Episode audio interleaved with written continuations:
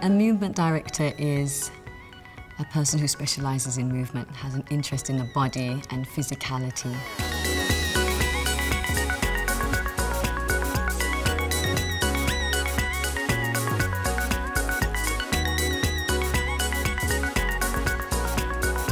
A movement director is somebody who creates a kind of movement scape for a show.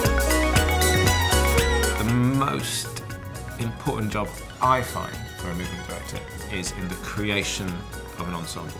But I'm talking I'm not talking about a chorus or the ensemble on stage. I'm just talking about the company.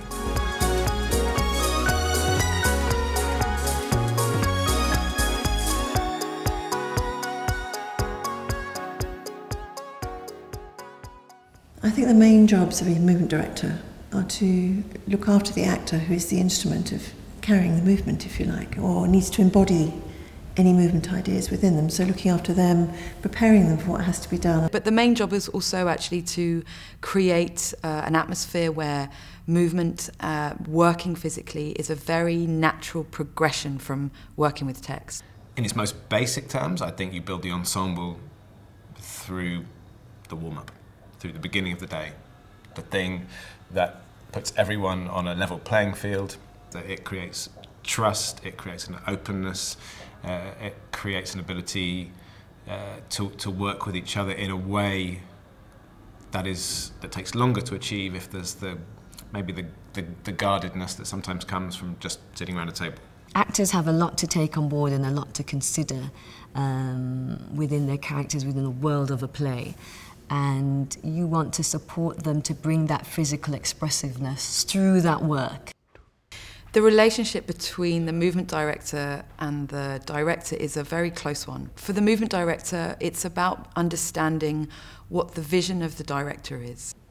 So, working on Edward II, uh, I worked with Joe Hill Gibbins, who was the director. There was a large group of, we called them the dogs.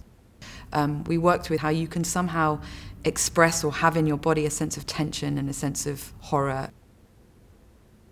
There's a very important difference between a movement director and a choreographer in that a choreographer can choreograph things. And I, whenever I, whenever I talk to a new collaborator about working with them as movement director, I'm very clear that I'm not a choreographer. A choreographer is someone who writes with movement, and essentially that is a, something that's seen as a standalone art form. Choreography could be more uh, about set sequences, or I mean, it's definitely like that for musical theatre. So if you know there's always a choreographer, it's often quite rare to have a movement director for musical theatre because there are set sequences, set numbers. Whereas sometimes or often in movement direction, there's not so much a set numbers that kind of come in, happen, and leave. Um, so it's more maybe of an overarching arc throughout the whole thing. Movement language to me is the movement basis from which you're starting in the play. And that could be from Javanese dance to Swedish exercises to the waltz to an invented movement language that involves a type of relaxation or strength or a use of weight. You, you're the movement language. You, you know, what you're doing with, with your hands and how your legs are crossed and what you're doing with your head, that's, that's, that's a movement language. But it can also go into a more um, psychological place. So a movement language could be uh, something that, if the play has a lot of tension, uh, an underlying anxiety, for instance, you might work with finding out how that might manifest in bodies, for instance. When it is something that is clearly physical, uh, it's, it's clear to see.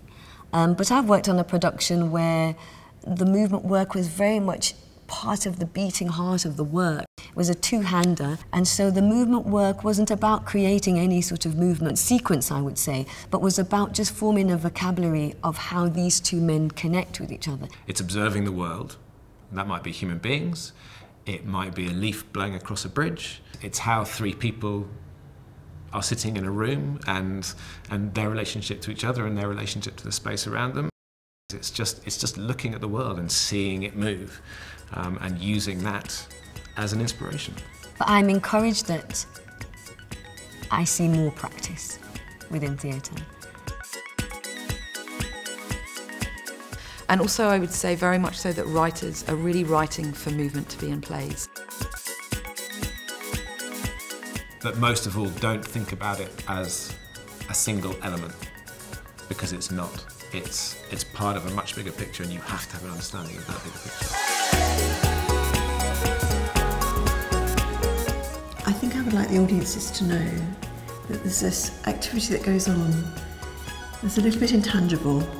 It's quite hard to hold on to. It could be invisible, but it's actually there and has made a lot of difference to what has happened.